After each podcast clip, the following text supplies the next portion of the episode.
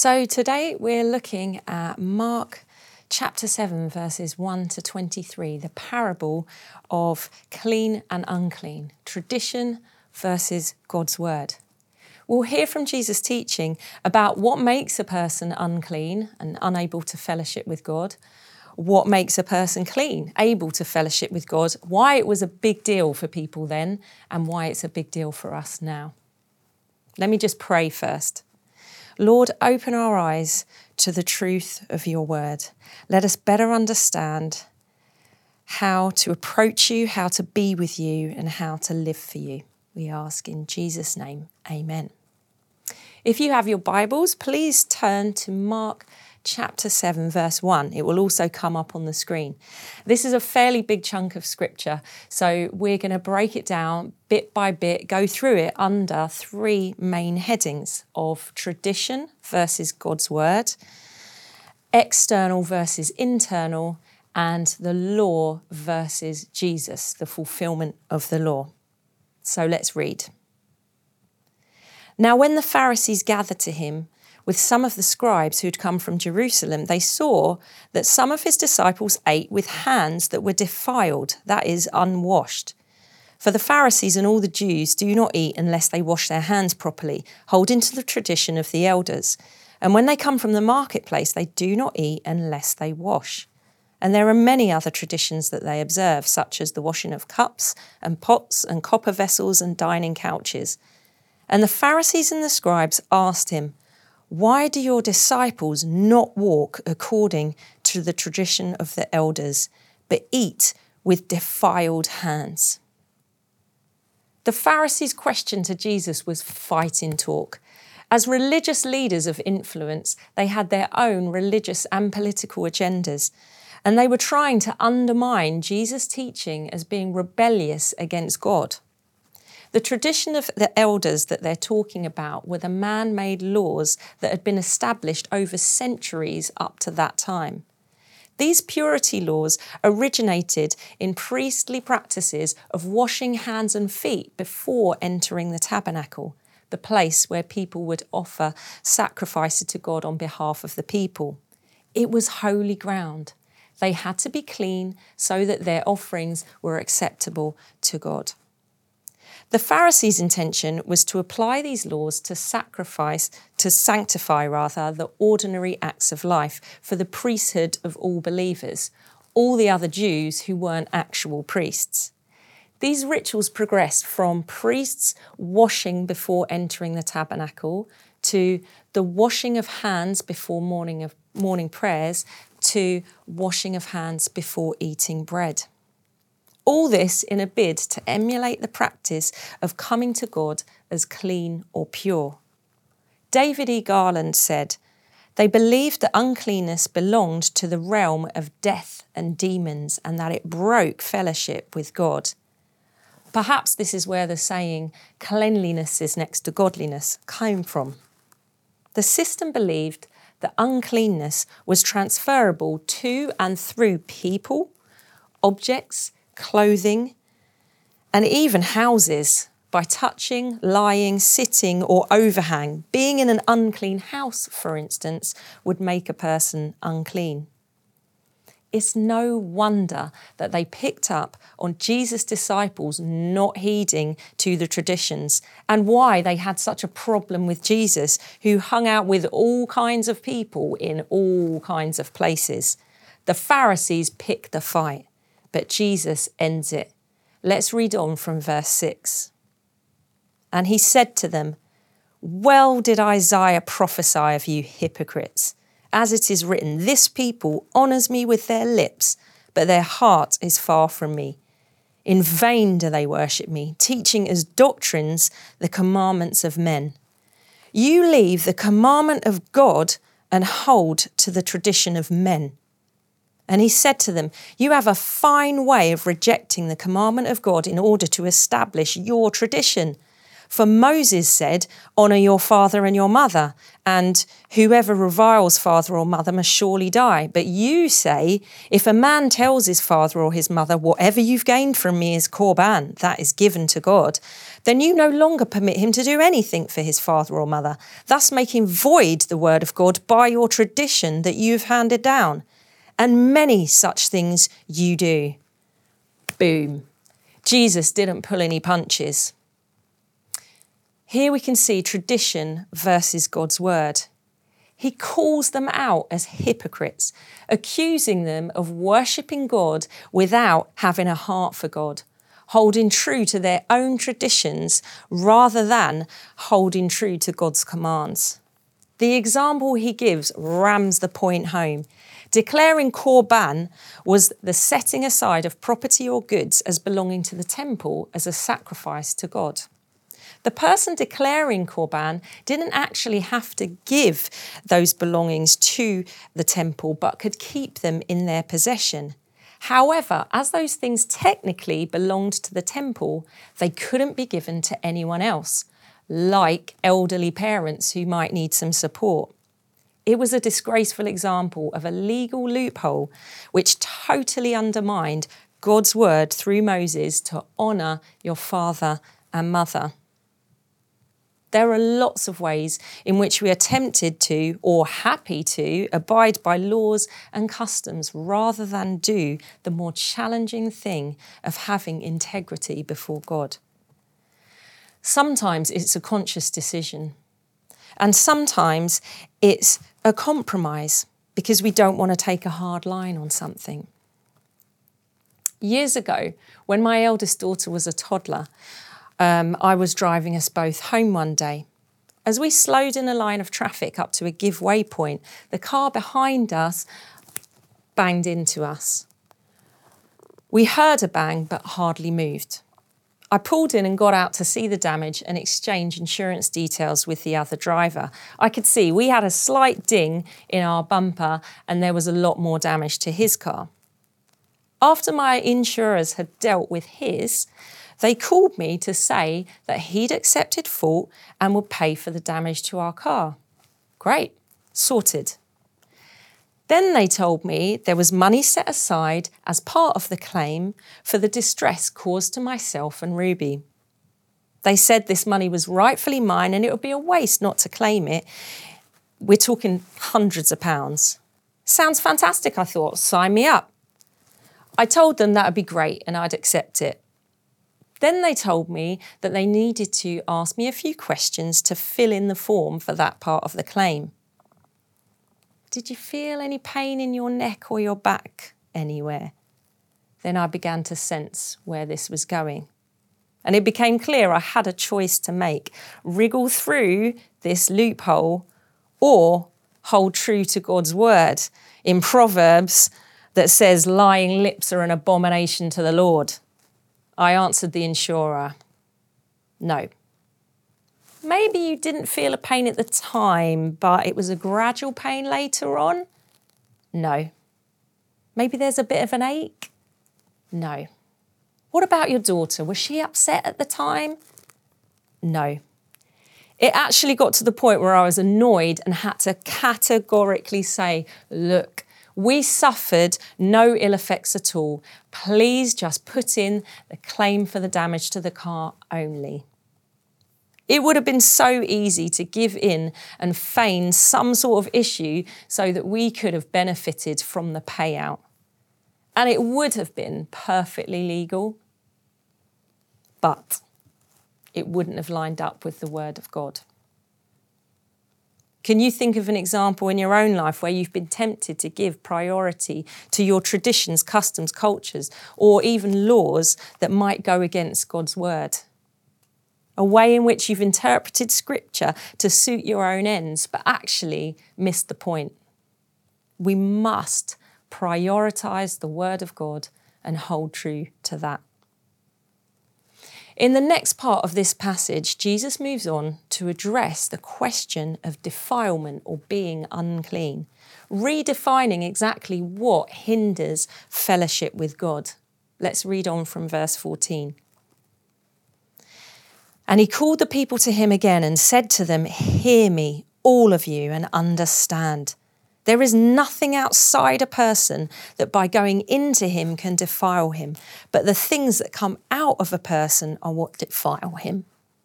And when he'd entered the house and left the people, his disciples asked him about the parable.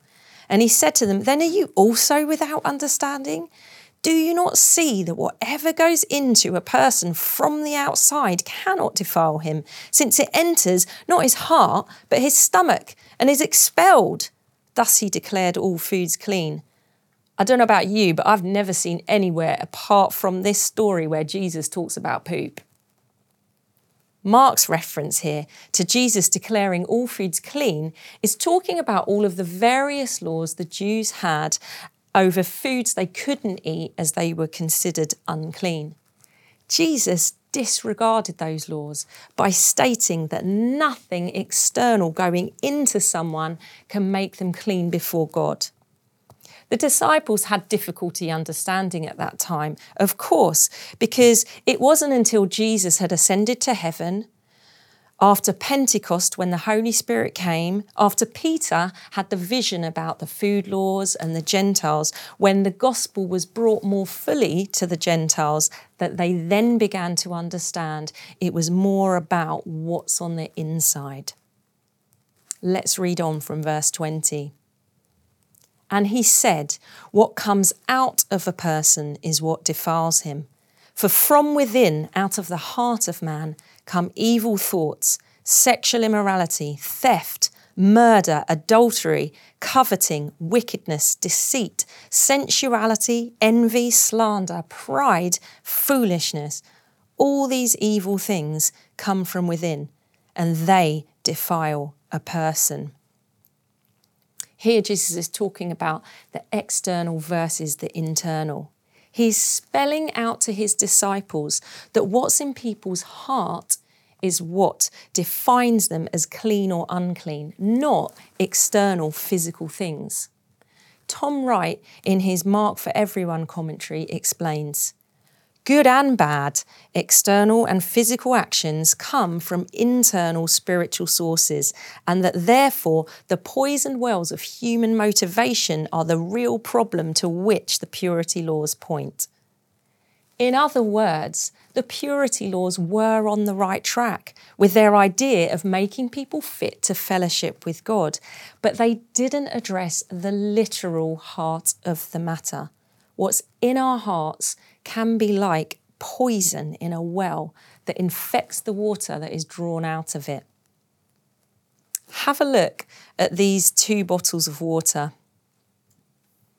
In a heat wave, which would you rather drink from? I'm guessing the bottle on the right, as it's definitely in better shape than the one on the left. What if I told you that the bottle on the left, with the battered, worn, dirty outside, is filled with fresh mineral water, and the pristine bottle on the right is filled with distilled malt vinegar? Now, which one would you rather drink from? It's kind of a no-brainer, right? Obviously, the dishevelled-looking, slightly dirty outside of the bottle on the left doesn't contaminate the water inside it. The liquid in the bottle on the right, however, is rank, and you wouldn't want to even sip it. The bottles, of course, represent Jesus' view of external and internal uncleanness, demonstrating that obviously the internal, what's in someone's heart, is what actually makes a person unclean. Some of the things that Jesus lists, although originating in the heart, may be expressed outwardly, but most may never be seen by others. Think of the saying I mentioned earlier, "Cleanliness is next to godliness." It's our human idea that if things look clean and perfect, they're acceptable. We're good enough to be loved, and that's what we want to aim for. We see so many examples around us where people represent themselves outwardly as one way, but there's something entirely different going on internally. We see this all around us. And we also buy into this in many, sometimes obvious and sometimes subtle ways. Social media is an obvious one. There are so many examples of people presenting themselves in a polished way, using filters to enhance or perfect their appearance. Their faces and bodies look flawless. Their social lives look exciting and fun. And if they have partners or children, they always look so happy together. Now, obviously, nobody's going to post photos of their spots or bad hair or bloated stomach. They won't post videos of arguments with family members. Nobody's going to post how lonely or low they're feeling. And that makes sense. That might be too much information and make them vulnerable to criticism. But when we accept this idea of presenting only what's perceived as perfect or presentable, in real life, we end up concerning ourselves way too much with the external, way too much with what we think other people think of us, trying hard to please or impress others, and often neglecting what's actually going on in our hearts and trying to please God. In this passage, Jesus challenges everyone to a deeper purity, purity of motive, purity of the heart. In Mark chapter 12, verses 29 to 34, Jesus answers someone's question of which is the most important commandment. The most important is, "Hear, O Israel, the Lord our God, the Lord is one. And you shall love the Lord God with all your heart and with all your soul and with all your mind and with all your strength. The second is this, you shall love your neighbour as yourself. There is no other commandment greater than these." Put simply, one God, love your neighbour. The person who posed the question to Jesus replied to Jesus' answer. "Well said, teacher," the man replied. "You're right in saying that God is one and there is no other but him.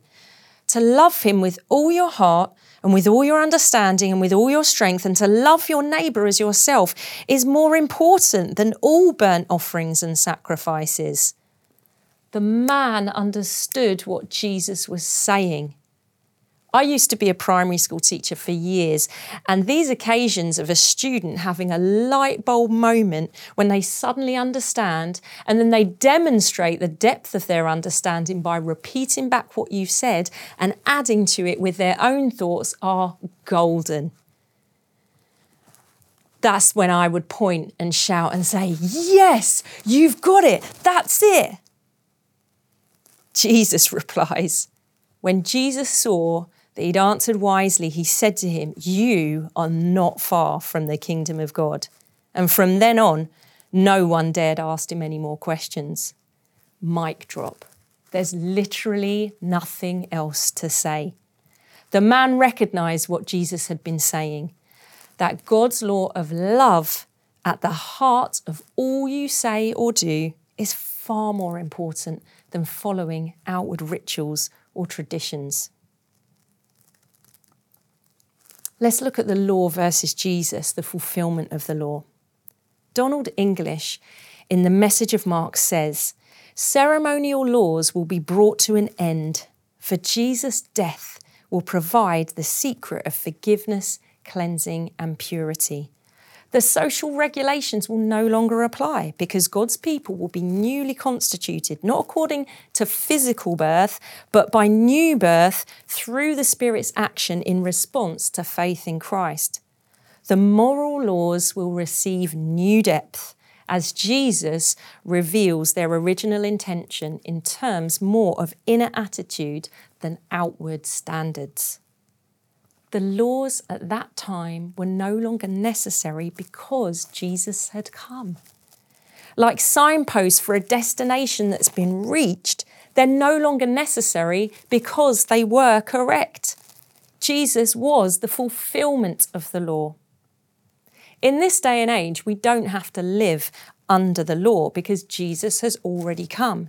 If we want to be in relationship with God, all we need to do is put our faith in Jesus as the purest sacrifice who took our place, as we can never be pure by ourselves.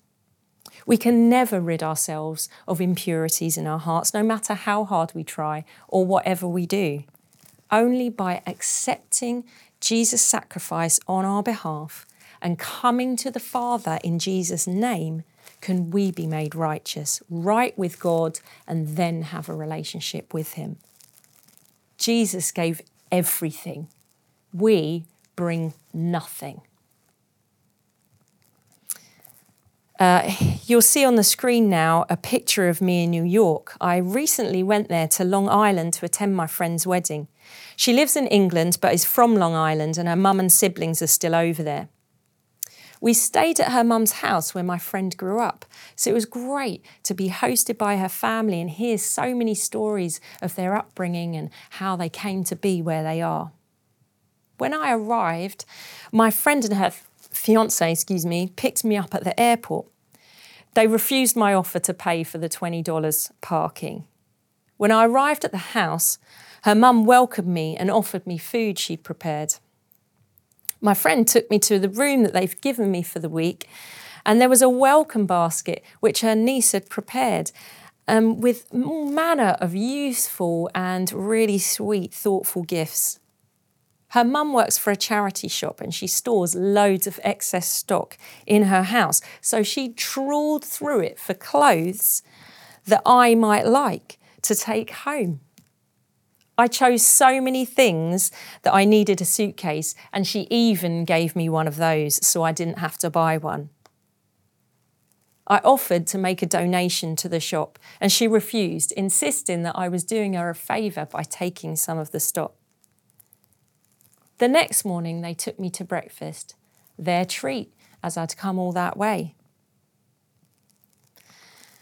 I was given access to all the food and drinks in the house and told to treat it as my own. Meals were prepared for me, and when I offered to pay for some groceries, I was turned down.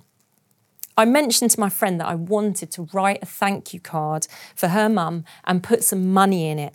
And she told me not to give her any money as she'd be highly insulted. Eventually, I relaxed and found myself being simply one of the family, pitching in to help set up the house for the wedding, scrubbing tables, loading drinks and ice into the coolers, putting chairs out and gazebos up. I continually said thank you and genuinely enjoyed it all. If I'd have contributed with money or arrangements, I'd have felt like a paying guest and not like one of the family. That's what it's like with Jesus. He's done everything for us. Every provision has been made. There's no contribution required from us. We can simply be grateful and enjoy it. When we're grateful and a part of the family, it motivates us to pitch in where we can. Our pitching in isn't required or necessary, but just what we want to do because we love being part of the family. We're already accepted. All we need to do is come to Him, and He does everything else. The more time we spend with Him, the more we receive His goodness, the more we will be like Him. Those things in our heart that we know aren't right, He cleanses us from them. There may be some of the things on that list that are in your heart. You may consider yourself to be unclean, not good enough, not worthy to approach God. It may be there are some things in your heart that you want to keep hidden because you know that somehow they're not acceptable to God. They prevent you from really giving yourself to Him. Roy Pearson said, "Cleanliness is not next to godliness. Dirt is. Dirt, pain, sorrow, prejudice, injustice, and treachery." The good news is that there is hope in Jesus. He came for the sinners, those with that list of stuff in their hearts. He came for the sick, the poor, the despised, and the despicable. He gave his very life because we would never have been pure enough to come to the Father without the sacrifice of the Son, the perfect Lamb who took away the sins of the world. Jesus gave everything. We bring nothing.